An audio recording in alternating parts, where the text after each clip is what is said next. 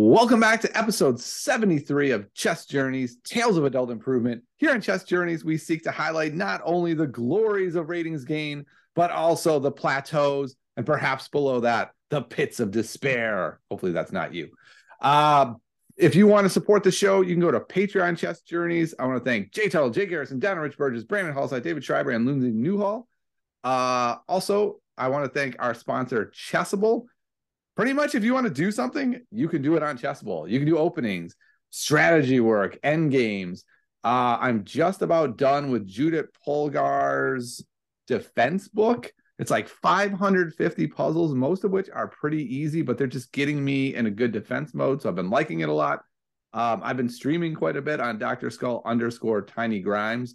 By quite a bit, apparently, I mean once in like the last two weeks. But before that, I was streaming quite a bit, and I streamed today.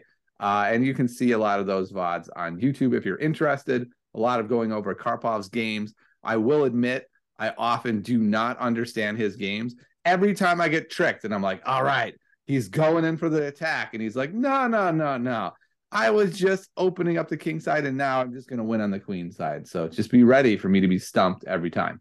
If you want to appear on the show, you can fill out the Google form in the show notes. Uh, we all want to hear your story, but it is time now to bring in our guest of the week.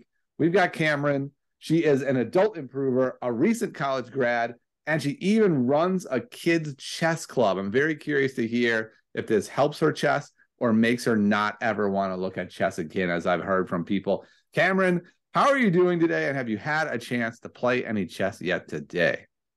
I'm doing great, Kevin. Thanks for having me on. Um, I have played some chess today. I managed to sneak in a couple of blitz games during my lunch break at work. Uh, hmm. but that's about it. Nothing too serious. Okay. And when you say blitz, what is blitz for you? Uh, it depends on the phase I'm in. Right now, I'm doing three minutes with no increment.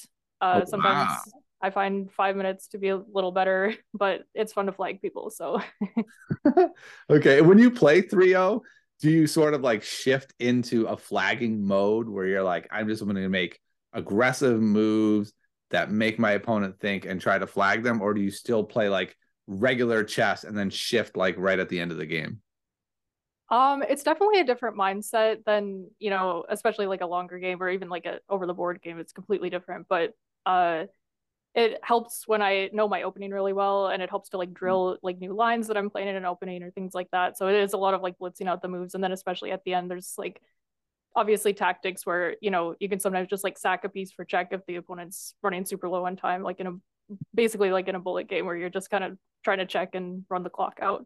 Yeah. And so do you find those quite helpful for sort of drilling openings work? Um to a certain point i would say. I i think yeah there there is some value in blitz but it's definitely like one of my vices i would say. And i i think a lot of people don't super see the like educational value in it because it is just like you know, as the name implies, blitzing out the moves. Um, but yeah, as, like you said, especially for openings, uh, if I'm like learning something new or if I just like want to play around and try something out, um, it is good to just like drill those things a lot, which I found as somebody who's learned chess fairly recently, drilling is like super important and doing it a whole bunch of times and sometimes just getting it done really fast is really helpful.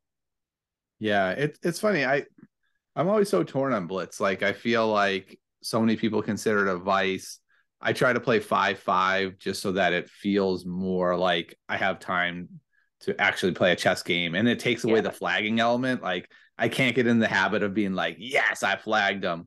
Uh, but I'm listening to Endgame, the biography of Bobby Fischer. He just played like so many blitz games in like a three year stretch, and it mm. seems to have really helped sort of like cement the studying he was doing just by getting that volume in and I often wonder, should I just take like a week off work and go on like a week long 3 1 blitz bender where I try to get in like 800 games in a week or something? Will that magically make me better?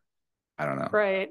Yeah. And another thing too is that like I have a problem even in longer games of running low on time myself. And so mm. it also helps to just like kind of drill the idea and of like just make a move. It doesn't have to be like the perfect like theoretical move that the engine wants because it sees you know 500 moves into the future um, but just like make a solid move and just hold hold on to the game that has helped in like my longer games as well just make a move yeah i agree with that um, It's it's the one vice I don't have. It seems I don't get into time trouble very much, so that's been Oh, good. That does you're not lucky. mean I make good moves though, right? Like that's the that's the issue. Um, all right, let, let's start with what's your current life situation looking like? What either gives you time for chess or pulls you away from your chess? What is your life looking like? Yeah, I actually have like a large amount of time to play chess, which I suppose is kind of a life decision, but um I don't have any kids. I'm 23. I graduated uh, with my bachelor's back in April, I think, and Hmm. I've just been working basically my days are I work my full-time job and then I do stuff with chess. Like that's and I have a social life sometimes. Uh so yeah, the the chess is fits right in. It's it's really helpful, especially now that I'm out of school. I don't have homework to do in the evening, so it can be a lot of time je- dedicated specifically to doing chess stuff, and it just not only for myself, but like also in the community in my city. Nice. What city are you in? Um, I'm in Bismarck, North Dakota. Wow, So our a chess scenes- burgeoning chess community there. It's pretty tiny, I'll give you that. Yeah, Okay. we're kind of middle of nowhere. Uh, it's it's pretty small, like I said, and we're pretty tight knit. Um, I go to a club on Sundays. There's usually around, I don't know, maybe five to ten people there. Um, Nice. everybody kind of knows everybody. We all know each other's openings. We're all kind of familiar with like the time controls we like to play, and Yeah, so yeah, it, it's great to get to know people. That's interesting. So, do you play like a weekly tournament with that same crew every week? Um, it it's not a tournament necessarily. We we do have monthly tournaments, which Hmm. are they're faster time controls, so it can be done in like an afternoon. So Mhm. they're like game and 25 tournaments. Um, but yeah, on Sundays it's or most of the Sundays it's just we go to this like half abandoned mall uh in the food court and it's uh yeah, just anybody can pair up with whoever they want. Uh, we all just kind of switch around as games finish up, and it's whatever time control people want. And it's yeah, super casual, lots of talking during games and That sounds fun. banter and all that. So yeah, I feel like North Dakota trash talk is probably not the same as like uh, New York City park track trash talk. no, it's absolutely not. I I realize trash talk isn't even a great word for it. It's it's more of like a hey, the, you're resting your hand on my clock, and that's why I keep running out of time. uh, do you then like so so it feels to me like if you're playing the same people regularly especially for tournaments like the once a month do you find yourself feeling the need to have like a wider opening repertoire then so that people can't just prep for you or do you just kind of accept like i'm sort of newer to chess and i can only learn so much um so i just have the one repertoire and it, and you know whatever comes comes Yeah, that's an interesting question. It's funny because I I've been playing the London, which is kind of a meme opening at this point, but I've been playing that since basically I started playing chess. Um, and there actually is like a lot of theory, and I'm still like learning a lot of the lines. And it's funny because like nobody at club ever plays into the lines that I study, so I just keep playing it, and I'm like Yeah. eventually they'll fall for one of the traps that I've learned from Eric Rosen. but uh yeah i i am very like protective of my openings and once i decide on one i tend to stick with it i also play some that are not super common around here which i Hmm. didn't really realize was a thing but like i play the french as black and whenever i play it people are like i never see this like nobody around here plays it and so i'm like all right i guess i'll just keep mm-hmm. playing it and you you can prep for me but i don't think you're going to so yeah that's Yeah, that's- that's kind of how i face it That's cool. So so you are able to still kind of be surprising even with so few people. That's pretty cool. yeah i try to be Yeah, it's something I've wrestled with as well. It's like I only have so much time to dedicate to chess and I try to minimize my opening work. And if I'm trying to if I try to have like a broad repertoire, then that would mean basically all my chess time would have to go into that. So I'm I'm pretty much the same. I have some openings and I play them. And if you research me and you figure that out, well, congratulations. Yeah, absolutely. And it helps when I play like more solid openings where it's like there's not it's it's not necessarily like something dubious where if you know you play the correct 10 moves of theory you're going to be better. It's just it Yeah. we're we're equal after 15 moves. And so if if you know the whole theory then great, then we'll have an equal game for a while. yeah, we'll just play some chess then. It'll be fun. Yep. Um okay, so this is this this should be fun. Uh my youngest child, she is 7 and she just yesterday finally made the top 100 list of girls seven or under in the United States. She's number oh, 100. Awesome. Yeah, she's very excited. And so I was like, I wonder what the best number I can find for myself is. So I'm like, I looked at Southern California and I'm 453 in just Southern California. So I'm curious, have you looked at North Dakota? Like maybe you're like the fourth best player in all of North Dakota. um, I I think a while back I looked, but I think at that point I still had a provisional rating, so it didn't even put me on any kind of list. Um, yeah. so I haven't looked in a while, but I'm pretty sure I'm one of, if not the top female players in North Dakota, which it helps. There's not a ton of us, uh, so there's not a huge number of people to compete with. Uh, but yeah, I don't I don't know what rank I am honestly. Okay. Just it's interesting because a lot of people in my area are like criminally underrated. It's like mm. you, we're all hovering around like the 1300 USCF area when a lot of us online are much closer to like, you know, 15, 16, 1800. Um, so yeah, as, as far as gaining rating points, it, it, it is honestly kind of harder when you're playing the same people, you know, week after week, month after month in these tournaments. Yeah, you're all getting better together, but you're all sharing the same rating points pool. So exactly. it's like, you, we're all just kind of tossing them around. you have to invite some people in and be like, "Come on, donate your points." Yeah, exactly. Come to the most underrated tournament in the country. You'll love it. Yeah. uh, cool. Um, so what is your current rating? Let's just go for USCF and chess.com if that's where you play, just so we get an idea uh what your what your skill level is like.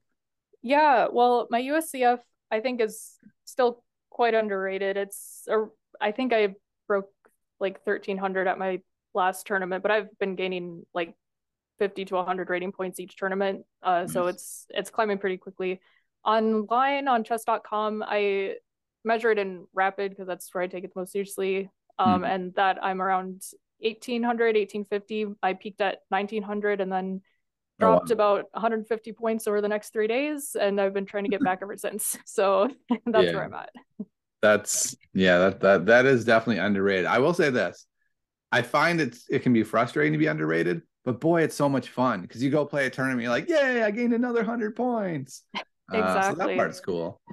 Yeah i had a recent tournament where i actually beat the top seeded player who was rated 1900 uscf at it was round one, board one. I was playing on the DGT.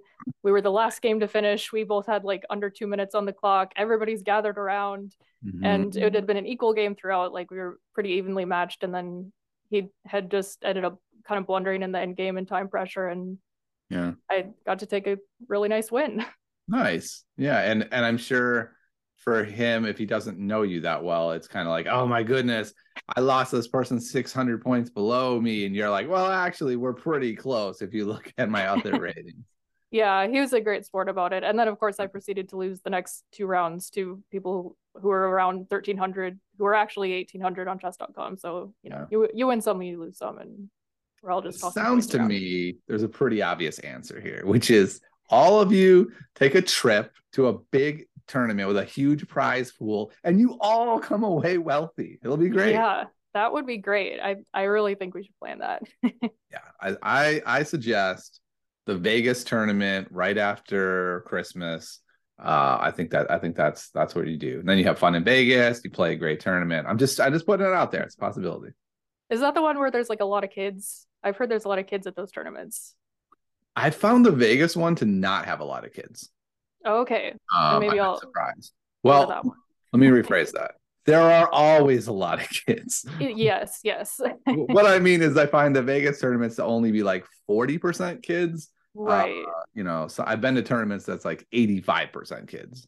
Yeah, I I know, especially in those bigger ones, it's like they're just they're just there to hunt down points essentially. yeah. Uh, Prey on us adults. But I think it'll be you. I think you're going to be the point hunter. So yeah, well, that okay. would be great. yeah. All right, let, us get to your background. I'm curious, when did you start chess? Did you have uh, some childhood origin story where you learned the pieces and put it away for a while, or are you just new recently for the first time ever? Yeah, I never learned how the pieces moved as a kid. Hmm. I am one of those many that jumped on the bandwagon after seeing the Queen's Gambit. Um, I mean, the this story could be told by like a million people, I'm sure, but I saw hmm. the like hmm. badass, awesome woman on the screen, like kicking yeah. a bunch of butts, and I was really drawn to the story. And then I was like, I just really want to know like what's going on on the board. And I think it's written in a way and like produced in a way that you don't necessarily need to know that, but I was just really yeah. intrigued. Uh, so yeah, I, I taught myself how to play in early 2021. I watched the show kind of late, but uh, yeah, I played some bots online once I learned how all the pieces moved. I remember I had to like Google like how do you capture a piece in chess? Like wow. because you know, in in like checkers, yeah. you like jump the piece over. So I was like, what does that even right. mean? so yeah, super basic stuff. I just had absolutely no idea. Um, and I played my first online game against a real person uh, in April of 2021. And so my rating sort of started out around 700 there. Uh, it was like probably a month or two after I first picked it up.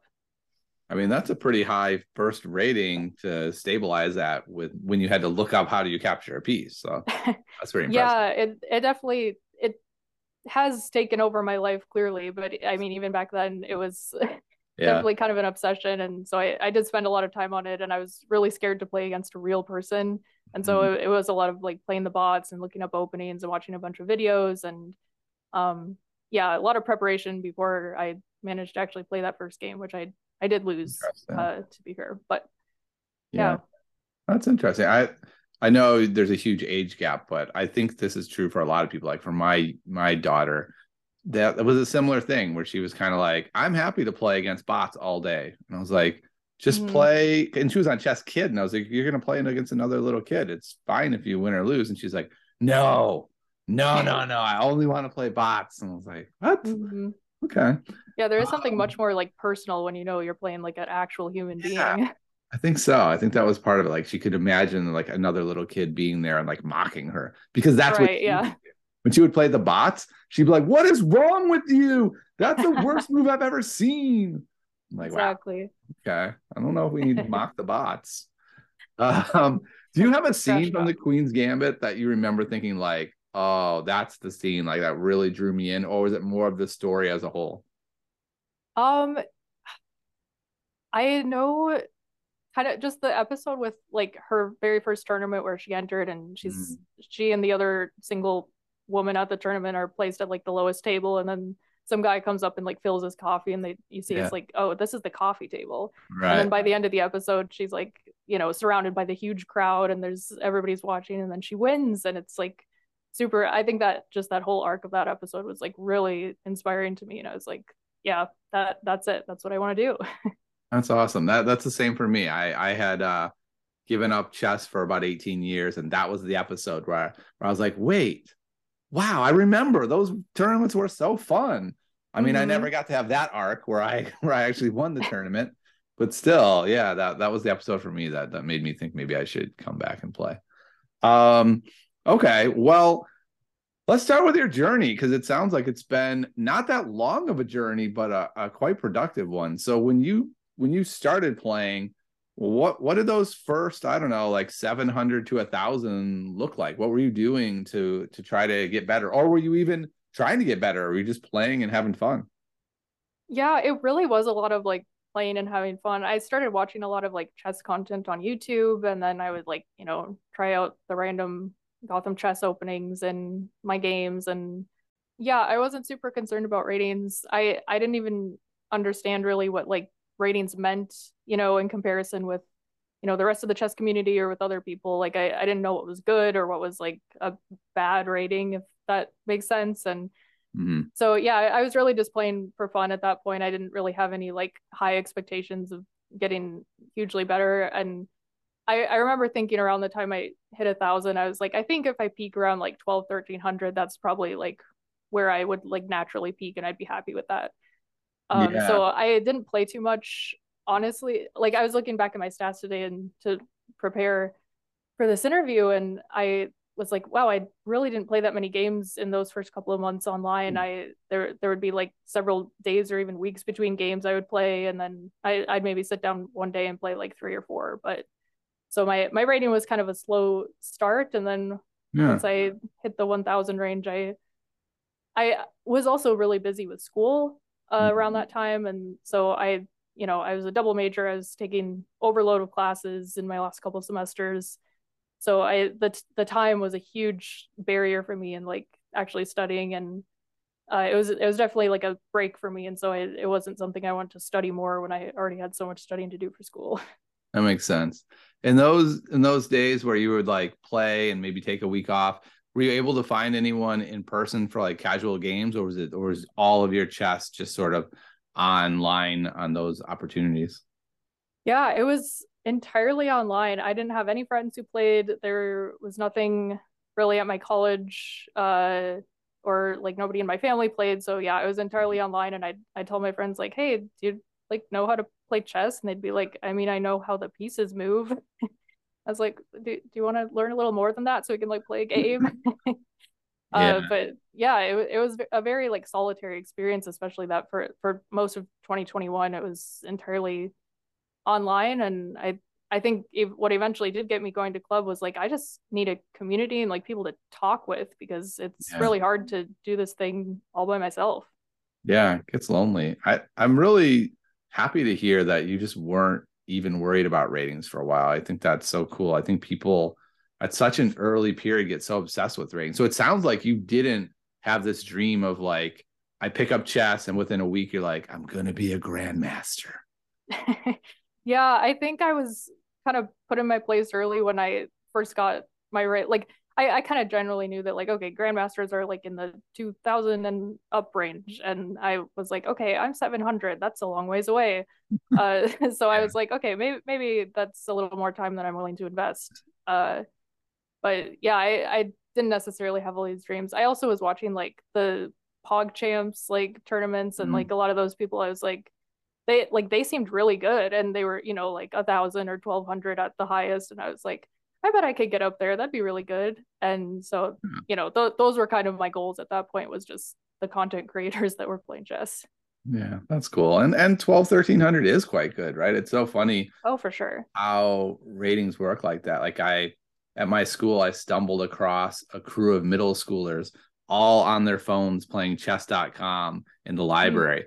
And I was just like, "Oh, hey, you guys chess players?" And they're like, "Yeah, are you?" I was like, "Yeah." I'm like, "Are you any good?" And I was like, ah, not that good. And like, what's your rating? I was like, ah, about 1700. like, oh my goodness, you're so good. Right. Like, yeah, well, it's always like the next like 400 points higher that is like just wow, like star eyes. Yeah, no exactly. where you are. And I was like, well, I consider myself to be quite bad. So this is a very relative experience we're having here. Definitely. Okay. So it sounds like you got to a thousand by kind of playing sporadically, having fun with it, watching some videos. I heard Gotham Chess in there. Do we have uh, Rosen in there as well? Yeah, Rosen, Naroditsky. I like to watch the Botez sisters, which honestly was their series where they were like traveling around and you know playing random people at parks around the world was like really inspiring for me and i was like i really want to go do that and like play somebody in person like that looks so oh, fun oh, that's cool yeah, I I like the Botez sisters as well. My daughter's favorite is the Botez sisters, and it's specifically the one where they had the challenge of whoever lost had to run a mile in a pickle suit. Oh, oh my yeah, yeah, we've seen that one several times. Of course, yeah, that's a great one. um, okay, so we get to about a thousand. Uh, you said you were in school at this point, so you weren't able to to go as serious as you wanted to. But did you start um, getting a little more serious about figuring out like how I want to get better, or even deciding like now is when I want to get better, or are we still kind of like taking it easy? Yeah, I think there was. I don't remember exactly where the shift was where I was like, okay, I really want to be like somebody who's improving. Um, my rating just kind of consistently kept going up, and I was like, all right, we'll just kind of see how long this lasts. Yeah. Um, I don't remember if there was like a plateau or anything around that time. I think I hit like the a thousand and then 1100 was not long after and 1200 also came pretty quickly after uh, what I actually was playing. Uh, mm-hmm. And so it, it was, yeah, like I said, just a lot of like watching the videos. Um, I think opening studies became helpful around that time too, which mm-hmm. I know people have mixed opinions on whether like you should teach beginning intermediate players like opening theory, you know, past like three moves essentially. But I found it really helpful just to like have a plan to start off because otherwise you're just looking at an empty board and you're like, okay, how do I start? Like I, I know opening like basics, like, okay, control the center, but like what does that even mean? And yeah. so to have like an actual plan of like, okay, I'm gonna start with the queen's pawn and then I'm gonna get my bishop out and then, you know, move on from there and mm-hmm. kind of not necessarily have like a huge amount of theory to memorize, but just sort of have a plan in the beginning helped out a lot. Um, especially when I did use a lot of time uh, just in general. I run low on the clock often still. Um, so that helped at least in the beginning to get me like, okay, a little bit quicker, at least to start off the game. yeah, that makes sense. And when you say learning openings, do you mean memorizing variation trees or do you mean more just kind of like I put out my queen's pawn, I put my bishop on this square, then I develop the knight and castle, and then I go from there. Yeah, I learned a lot of like setup based openings. Like I said, the London was really nice right from the beginning because for the most part, until you get to kind of higher levels, like it doesn't super matter what black does because you basically just same play the same like you know five six opening moves and you'll be yeah. totally fine.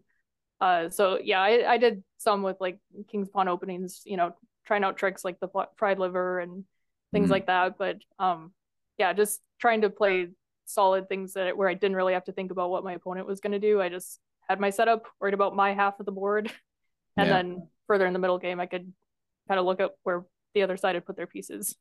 That makes sense. Not a great strat at this point in my life, but for a while it yeah. worked. yeah, I think that's a really good strategy. I know I know this is going to sound wild, but I used to kind of play the Najdorf as a system opening. Like, oh yeah, it's super sharp, but still, it was like the same general setup every time. Um, and and it wasn't until I hit like 15, 1600 where I was like, oh wow, I really have to know like precisely all these variations. And that's when I said maybe the Najdorf isn't for me. Um, but yeah. I think I think that system approach works really well of just like now you have a plan, right? Like you said, it's not just I don't know what I'm gonna do. Like like my daughter plays the Italian game and she has no idea how to play the Italian game, right? But right. he knows like I'm putting my my pawn here, my knight here, my bishop here, and then I'm castling, and then I just play chess. Um, and I and I agree a lot that I think I think the I think the idea of not learning any openings doesn't work that great. I think having some idea of where you're going can be really helpful. Yeah, it also helps just with like the confidence going into the game because it's like, okay, I have a plan. I know what I'm doing on the board at least for a couple of moves. So that was that was helpful for me as well. yeah, I totally agree with that. Okay, so you did quite a bit of opening work and just like played and watched videos and just were were naturally skilled enough that you just kept grabbing 100 points. All the listeners right now are like Cameron, I can't tell if you're my hero or if I hate you. I wish yeah, I'm I had so sorry. okay, so that's great. When did you finally hit a plateau where you had to kind of be like, "Ooh, I need to actually like study now or or fill some gaps"? When, when did that first um, plateau hit? I think it was around. It was like twelve or thirteen hundred, uh, where I did finally plateau. I I guess there was like a plateau around like nine hundred to a thousand too, but that was also just solved by like continually playing and watching videos and learning like basic tactics and things like that. Yeah. Um, but yeah, though, and then I, around the time I was 1300 online is when I decided like, okay, I want to go and find a community where I can play with people over mm-hmm. the board. Uh, I want to get a little bit more serious about this and like, you know, actually have people to talk to about chess. Uh, so yeah, around that time I went to the local club and I got to play a game against the well, he actually ended up winning state that year, but former state champion. His name's Todd Wolf. He's known in our state as the chess guy, uh, and he travels around and uh, runs tournaments and does workshops for kids and does a lot of private lessons. And so he's he's hmm. like he's the guy in North Dakota. And so I just happened to get a game with him, and we chatted a little bit after after I lost the game, uh, and he kind of asked about like you know where where I randomly why I randomly just showed up, and I yeah. started going to club every week around that time, and so yeah, playing against real people also kind of encouraged me once I did hit that like 1300 rating plateau. uh, that I was like, okay, I want to get better so I can beat these people in real life too. That's such a great story. I'm, I'm happy to hear that you played against a really good player and they had a wonderful attitude, right? It's like this thing I mm-hmm. hear on the show is like half of people who go to a club and have these wonderful experiences and keep coming back. And then the other half are like, I went to this club, I got beat by this person, they were an arrogant jerk to me, and then I never wanted to go back. And so, anyone listening, be nice to the people that come to your club. that is how your club gets bigger. Yeah, um, exactly. That's awesome that's, to hear. You don't want to turn people away from chess. I think that's such a huge thing. Is like, you know, you, you show up to a club and people, you know, even just like ignore you after the game or just like nobody talks to you. I think yeah. that can be a huge turnoff too. So it, it was really nice that Todd was super inviting and welcoming and I really pulled me into the community right away. That's awesome. He sounds like a great ambassador for your state. I got to know how good is the best player in the state of North Dakota? I actually don't know who the top player is right now. He so Todd won our state championship last April. His USCF is around I think like 1800, but he's also very underrated. So I yeah. it's hard to even say honestly. Um but yeah, I th- I think we have at least a couple of experts in the state, but we don't have any like IMs or grandmasters or anything. Okay. Same with California. Yeah. I looked at the list. There's only like 15 grandmasters. yeah. But, hmm. I'm definitely gonna have to move to another state if I want to be the top 10 uh, in chess in my state. Un- unfortunately. Oh yeah. Um. Okay. Well, that's pretty cool. So you go to the club, and uh, do you start going every week, like right away, or is it kind of like a slow build?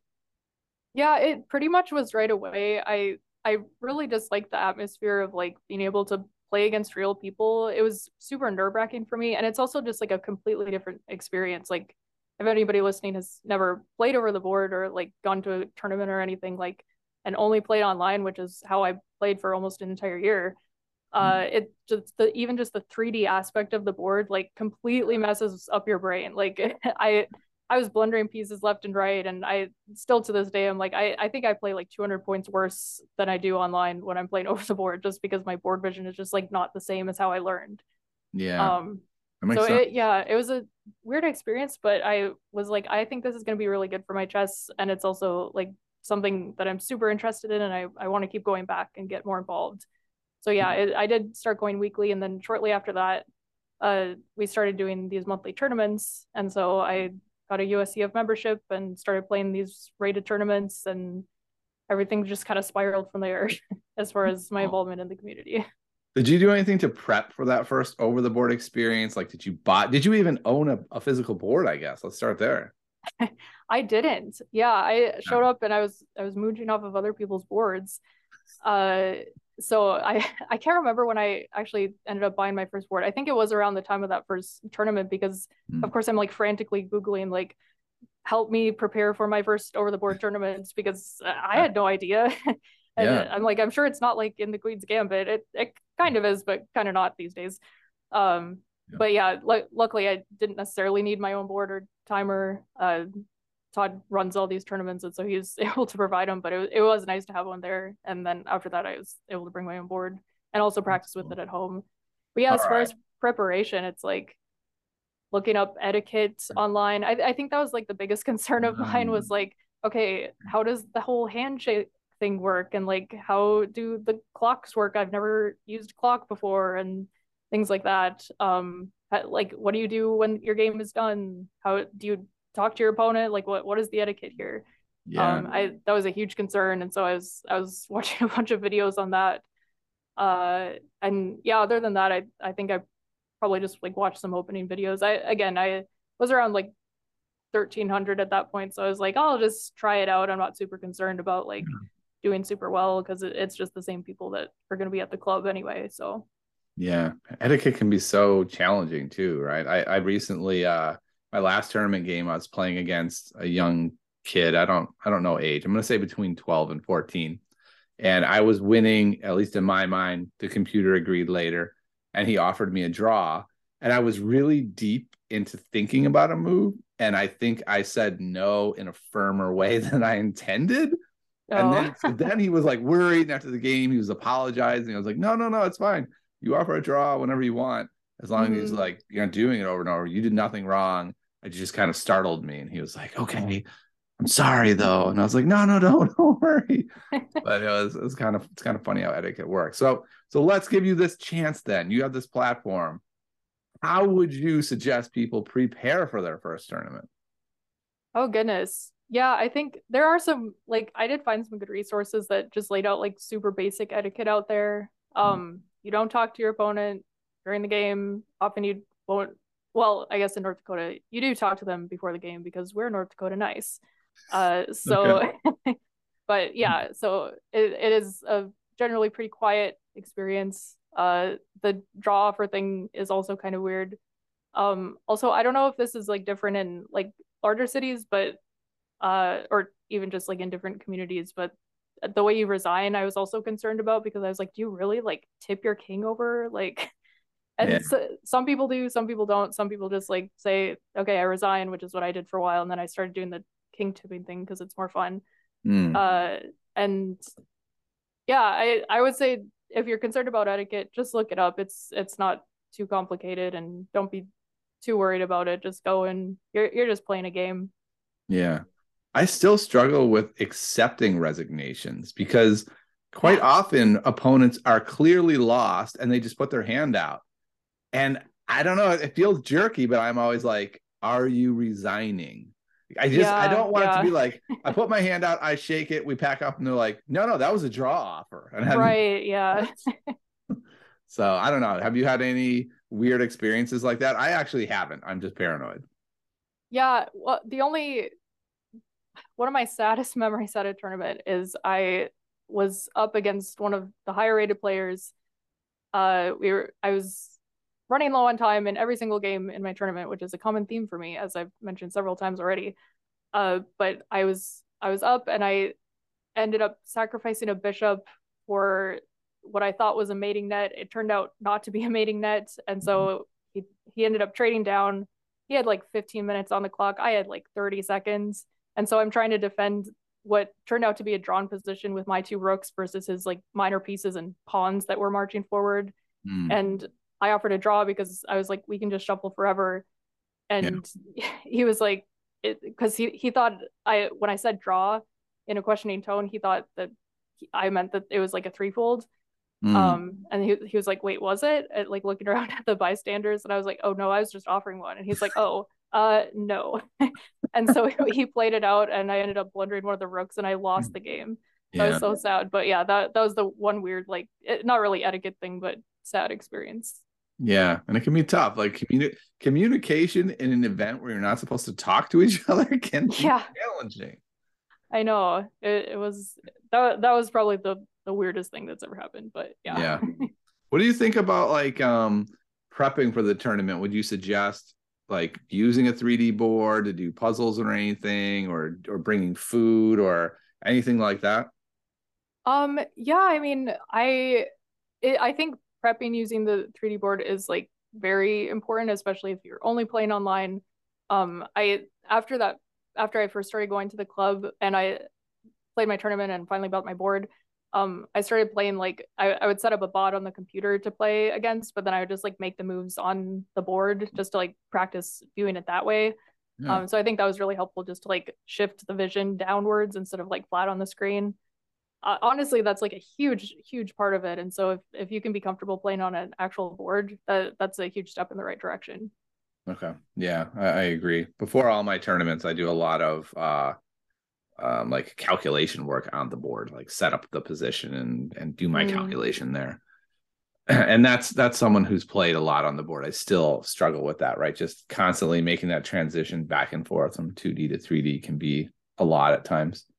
Yeah. Um so this phase were you just getting a lot better by spending a lot of time around other chess players and playing every week and be dedicated or did that experience of going to chess clubs sort of like inspire you then to be more serious about your own work outside the club Yeah, I I think the latter definitely. I started playing around with more of like the chess.com features with like puzzles and things like that.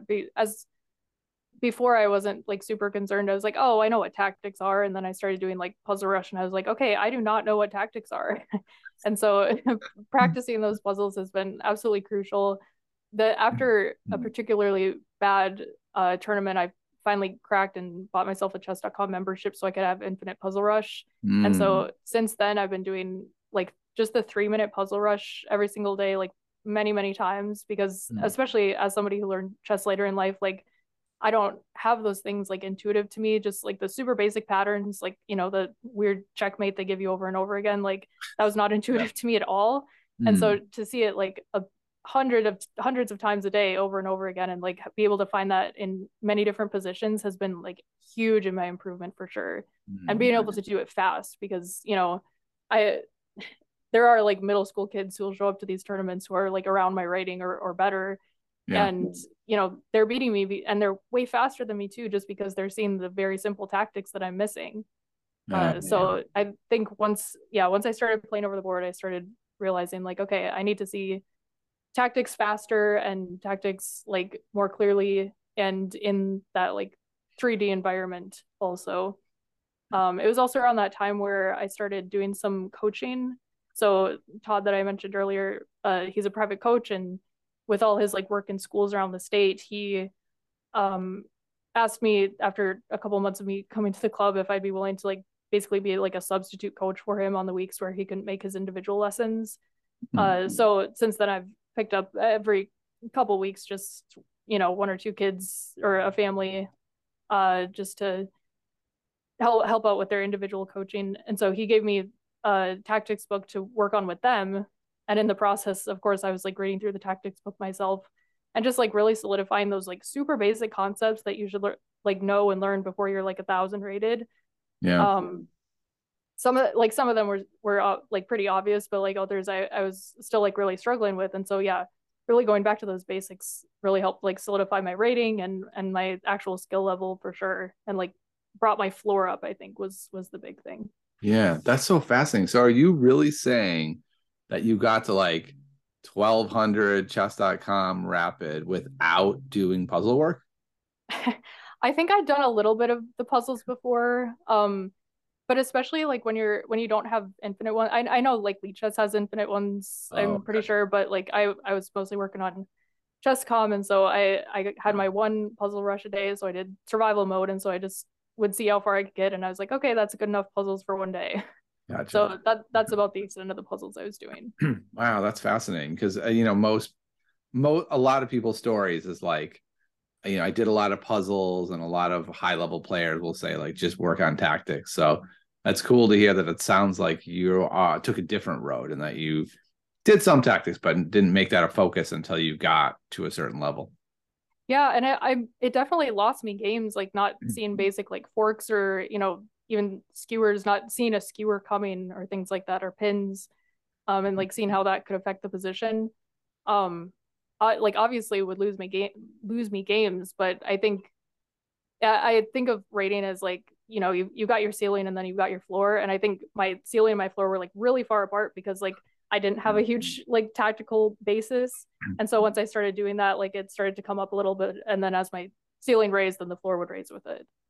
Yeah, that's really fascinating. I imagine that takes away some of those losses to people who are well below you that were like mm-hmm. shocking you with a tactic out of nowhere. Yeah, exactly. That's interesting. What's the tactics book you were working on with these students? Um, it was the uh everyone's first chess workbook. Uh, yeah. Peter Giannatos' one. Yeah, I, it's a, a super great book. Yeah, I for especially like beginner even intermediate levels if if you're not super well up on tactics it's really great to go through. Yeah my seven year old is working her way through that and we do it together so it's been it's mm-hmm. been fun for me.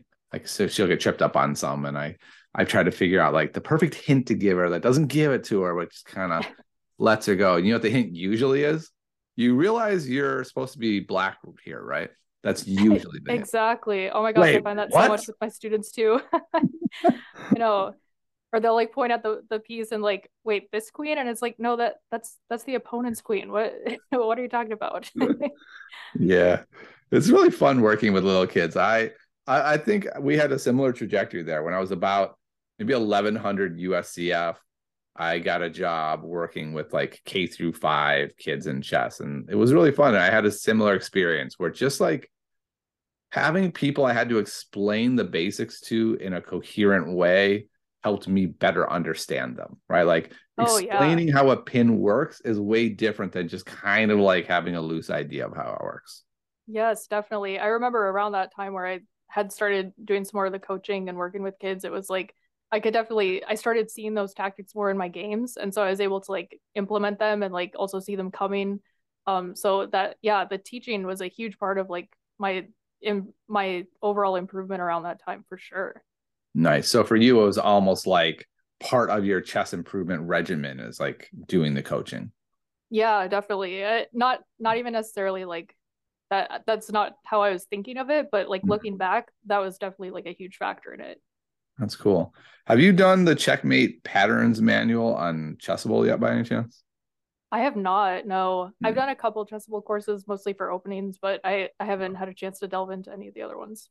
I recommend it. It's really cheap and it's it's a, one of those great floor helping uh courses where it's just like it shows you like it's like 25 different checkmate patterns and then mm. it puts it they basically get harder and harder within each of the groupings i did it for months and it was like because like what i realized is like i could find a lot of these patterns but i didn't just know the pattern right?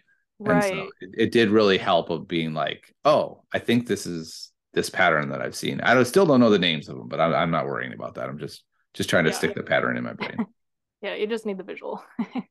Okay so where are you in your journey? Uh what what part of your journey are we talking about? Are you at like 1300chess.com 1400chess.com where are we as we're sort of going through your in-person chess working with little kids where where did that get you to yeah i think i i was slowly climbing over the first couple of months of 2022 uh to like i i hit let's see sorry, I wrote these down. I don't have them memorized, but I like wanted to have a timeline. Um, I got to so 1300 was in January, and then I had a slow uh, kind of plateau, and then in April I hit 1400, and then very soon after that was 1500 in May. Uh, mm-hmm. That was around the time where I started like taking the tactics a lot more seriously. Okay. I started like actually because before that, like my daily chess like training regimen, if you could even call it that, was literally just playing games. Mm. Um, and like maybe doing a puzzle rush and watching a video or something like that, or like going through yeah. some opening lines. Um, okay. so it, it wasn't very like expansive. And so around that time, I was like, okay, I really need to focus on tactics and also end games because that's where I'm kind of losing my games, mm. especially in the over the board tournaments. Uh, yeah. So that's, I think around 1500 is where that really picked up. But then, of course, I plateaued after hitting 1500 for a couple of months. Okay. Um, so the the training was also a part of trying to help me break out of that. Yeah. All right. Let's talk about two things real quick. So the first one is when you were playing your games, were you actually like looking at them and examining them, or were you just playing a volume of games? Um, I was looking at them. I maybe not as extensively as a coach would have wanted me to but i i was definitely like seeing where my uh like mistakes were and everything and like trying to make note of like where I was making the most mistakes. Mm. And I would always get so mad at myself because I'm such like a openings person if like I'd lose in the opening. And so especially if like I made a mistake in the first like 10 15 moves, I'd be like, okay, this is not going to happen again. And so then I would go and like review that particular line or you know see what I should have done mm. differently, see what the plan should have been. Um yeah, and then end games also started to become a problem for me around that time because again, I I never had any like formal coaching like trying to get me into those super basic like king and pawn end games i i wasn't really doing any of that so i i started to learn those around that time too yeah and and it's funny because before that rating like of like 1400 you just don't even hit that many end games right it's like your end yeah. games are you're up a piece and you're like i'm pretty sure i can win this one yeah exactly and then i start getting into like super complex mm. like it's just a bunch of pawns and it's like i I don't know, I'll just push a pawn and that that doesn't always work. Like yeah. you, you, gotta know about breakthroughs, you gotta know all this stuff. And so um mm-hmm. yeah, again, watching lots of videos was helpful. Um mm-hmm. th- this is more recent, but uh, Daniel Naroditsky recently has been doing the his like pawn endgame series and has been super great. I've been really enjoying it, even like at the level I'm at right now. I I wish I'd had that even like a couple hundred rating points ago. yeah, he's he's such a masterful teacher. Mm-hmm. Yeah. Um, have you read any Endgame books, or is it mostly Naroditsky? Like, do you have Silman's kind of like Endgame course yet? Um, I don't have that one. I have been working through the 100 Endgames you must you must know mm. book. Um, I'm probably I I can't remember I, when I got that. It's been a couple months that I've been just slowly and surely working through it. Um, okay. Um, but it is really interesting because like even at my level, like I learned in that book that like it's if it's a rook and a knight, it's most likely a draw. Like mm-hmm. I didn't know that before. So like super basic things like that makes me like way more confident going into games that like okay, I I I know how to get down to a drawn position if I need to, or like I know how to push for the win if I need to, and like the because end games are solved, and so yeah, yeah knowing those and memorizing those basic patterns has been also super helpful. That's cool. Have you found hundred end games you must know to be hard? Um, like I said, I'm only like about halfway through. I take it like one mm-hmm. end game, like one chapter at a time. Yeah. For the most part, and so I'll, I'll do like one a day. And uh, when I like the first couple, I was like, okay, I, I kind of get this. So I went through a couple like pretty quickly in the first couple mm-hmm. of days. But um, I I think it certainly gets harder as you go through. But I I'd, I'd say it's a good like intermediate book. Cool. Yeah, I I found that to be when I was like 1500 ish that I, it was it was a lot harder than I expected and a lot more specific than I expected. Um, yeah, there so are definitely I, ones where I'm like, I don't think I'm actually going to memorize this right now, but like, yeah. good to know. right? Yeah, yeah. I felt like that a lot at that level.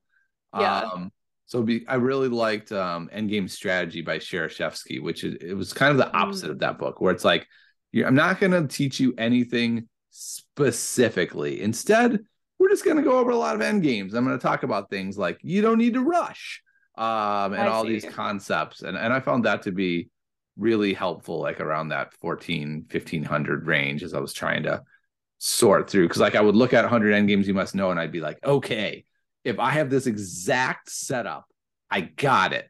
But what do I do when right. we have five pawns and a king? I have no idea. Yeah, exactly because yeah most of your end games aren't going to look like the exact theoretical position that's in the book. Yeah i think the biggest breakthrough i had with end games was when i realized that rook pawn versus rook was often a draw. And that was just yeah, it was that was a huge one too. Yeah it's such a confidence booster on both sides. Like if i'm losing i don't panic. I'm just like okay just mm-hmm. play solid. You're probably going to be able to hold this. And that was yep. just kind of a big moment. Yes definitely. All right. Um, so how much time a week do you think you're spending on chess these days? Ooh, that's a great question. Um, I don't know if I want to do the math, but I most of the time I do like three hours a day.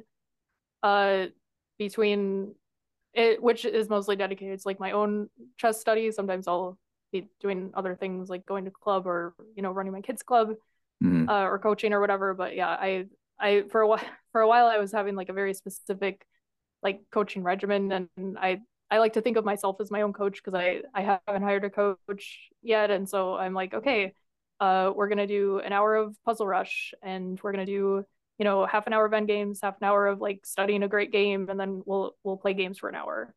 Um mm. that's become a little murky in the last couple of months because I I don't always want to do a whole hour of puzzle rush. So sometimes I'll I'll just say like more recently my my goal has just been okay i'm gonna hit 27 in three minute puzzle rush three mm. times and then i'll be done and then i can play my games. And then after that i'm gonna do some over the board work. Uh, okay. so that that's kind of how i've been spending my time more recently. Gotcha. So it sounds like you do have a pretty structured approach. How did you build that structure if you don't have a coach? Did you kind of isolate like what works best for you or did you find strengths and weaknesses in your game and you're trying to fix them or augment them?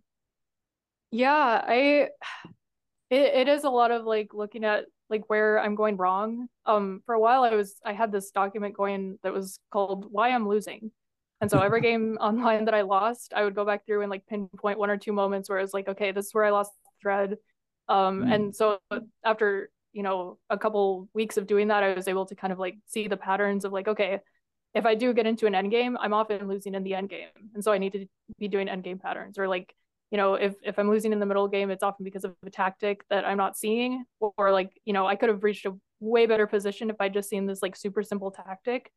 Um, so yeah, drilling those tactics with Puzzle Rush has been like super helpful in my last couple months of rating growth. That's awesome. It's so good that you can be so introspective about your game and take notes like that. I think that's a really important part of growth. I do have a question for you, which is it sounds like Todd is available. Todd is a coach. I don't know. It just seems like a natural connection there. Um, what's what's your reason for not having a coach? Is it just you had so much success on your own anyway that it doesn't feel entirely necessary? Yeah, at this point, I I I have looked into getting a coach definitely, but it's mostly in moments where I have tilted and dropped, you know, 50 mm-hmm. points in a single day or in a single sitting. Uh, and I'm like, oh my gosh, I'm I'm so terrible. I really need somebody to help me with this. And then the next day, I'm like, yeah, I think you'll be okay. So I I've kind of put it off. Um, I I may eventually because I know it's like really helpful in like overall growth long term. And I'm sure there's going to be a point where it's like, okay, I can't probably do this myself anymore. Um, but yeah, it's, it's funny you mentioned Todd because when when I do go to club, um, a lot of it turns into like a free coaching session, uh, mm-hmm. especially when I'm playing these higher rated players where it's like we'll play a game and then we'll talk about the games after, or I'll be playing a game with somebody else and the more like experienced players will come over even during the game or especially after the game and like we'll we'll go through the whole thing and we'll or maybe not the whole thing but we'll we'll go through the last couple moves and like kind of see where we went wrong or like see the tactic that was missed or things like that. Yeah. Um so yeah as the the game analysis is really helpful when you're working with like a higher rated player so going to the weekly club has kind of been my coaching session just with like a whole bunch of random different coaches yeah that's cool so it sounds like you are able to talk with somebody higher rated than you about your game and, and that's yes. kind of what i feel like is important about coaching as well just having a different eye on your game who can isolate things yeah because sometimes when you're just looking at it with the computer in, mm. especially if you're just you know playing an online game it's like okay why was this a blunder? It's not really telling me why. And and the reason why is like you know three or four moves in advance and you can't necessarily see that. Yeah. and sometimes i don't have the patience to sit and like click through the top moves until it finally tells me why. And yeah. and sometimes even then it's it's just like a positional difference that's going to help you throughout the rest of the game. And so yeah to to to be able to talk to somebody and like actually have a human connection is like yeah definitely crucial. So yeah i i get the free coaching.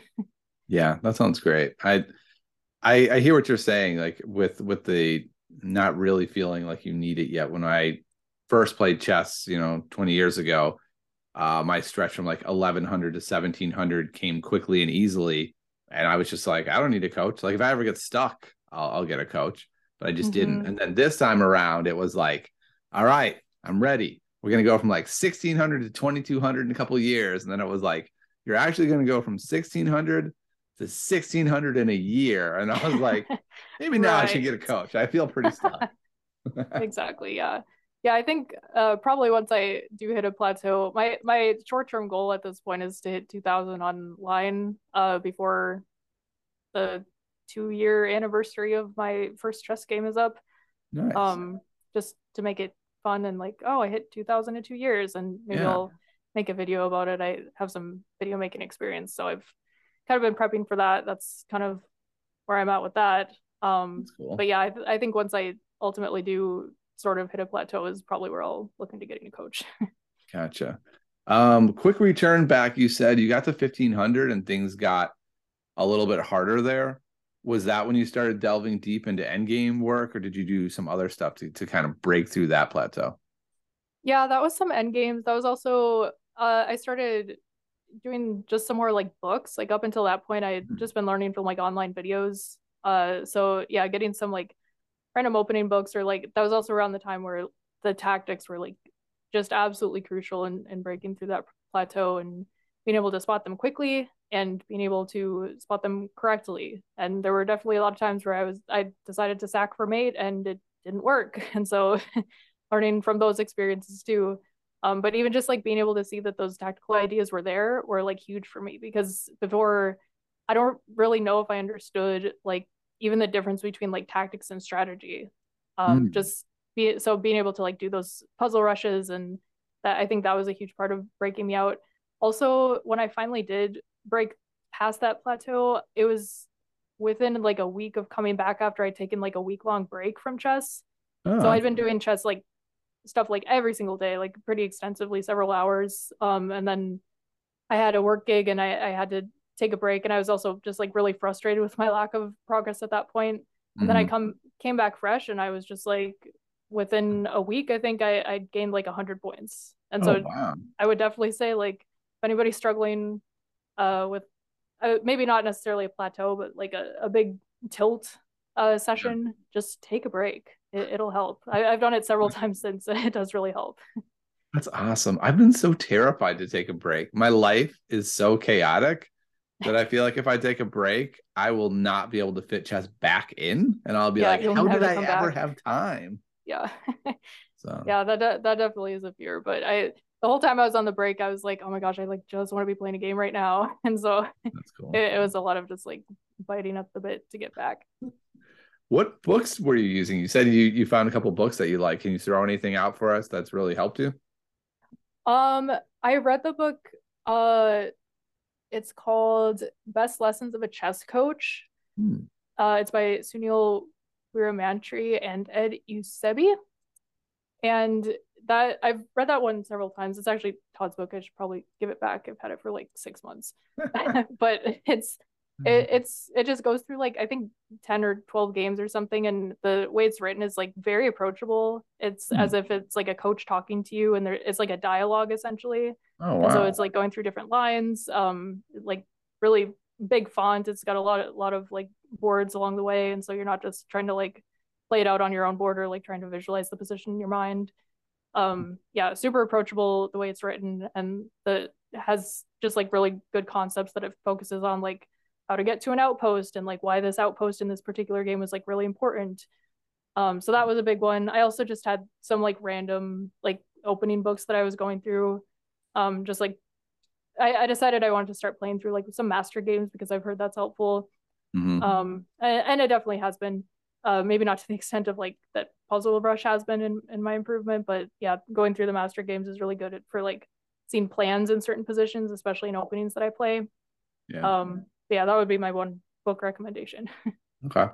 Um, any grandmaster games or master games? Like, is there is there a person you resonate with yet that you're like, ooh, I like going through their games. Like we have a similar style, or they have a style I, I want to emulate. Anyone jump out at you?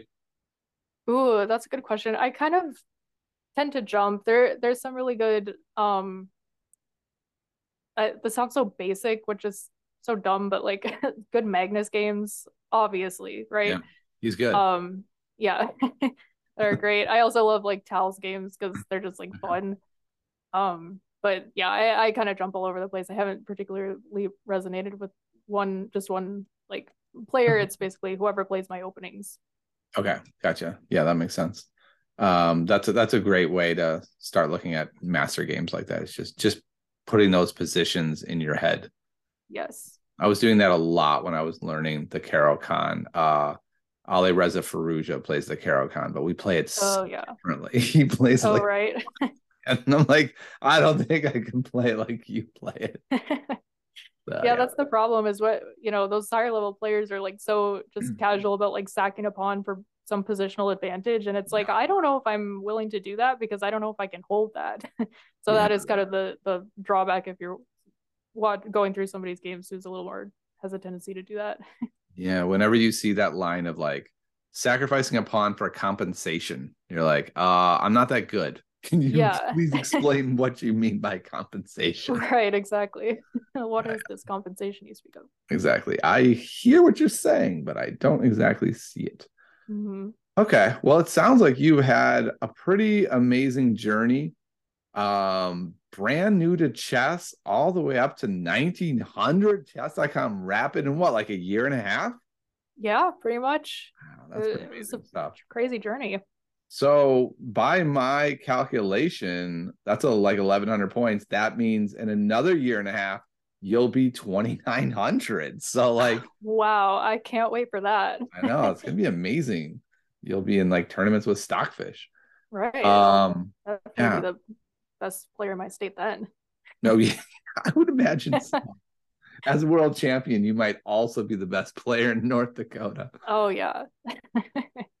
well, Cameron, what a great conversation. Thank you so much for joining us. Uh, I think you are probably many people's hero. This has been such an amazing journey that you've had. I'm so excited that you had such a great um, experience in your first club uh, meeting that brought you into the community and then you became a member of the community. I, I really agree with you. I think that is such a great way to grow at this game because it gives you that motivation. You're like, I'm going to see these people next week I just want to be better than I was last week, right? yes, exactly. Maybe you know, my people skill isn't you. better, but my knowledge is better. I can have better conversations. I don't know. Plus, it's just fun hanging out with people who also play chess. For sure. Yeah. The social aspect of it is huge. Yeah. I think that's kind of lost sometimes with how solitary the studying can be and online play. Yes, definitely. All right, Cameron. Well, where can people reach you if they want to reach out to you? Do you have a YouTube channel? It sounds like you have video creating experience. Have you brought that to the chess world yet? I haven't yet. I yeah, I've had this idea in mind for quite a while. I've been like recording myself hitting each like 100 point milestone since 1500. Oh, um and cool. then I eventually want to make like kind of a YouTube style documentary about my journey, but I don't have a YouTube channel yet. So uh, mm-hmm. for now, people can find me on Twitter. I've got a super small account that I use to stalk chess punks, uh, which is at Cameron Heidi.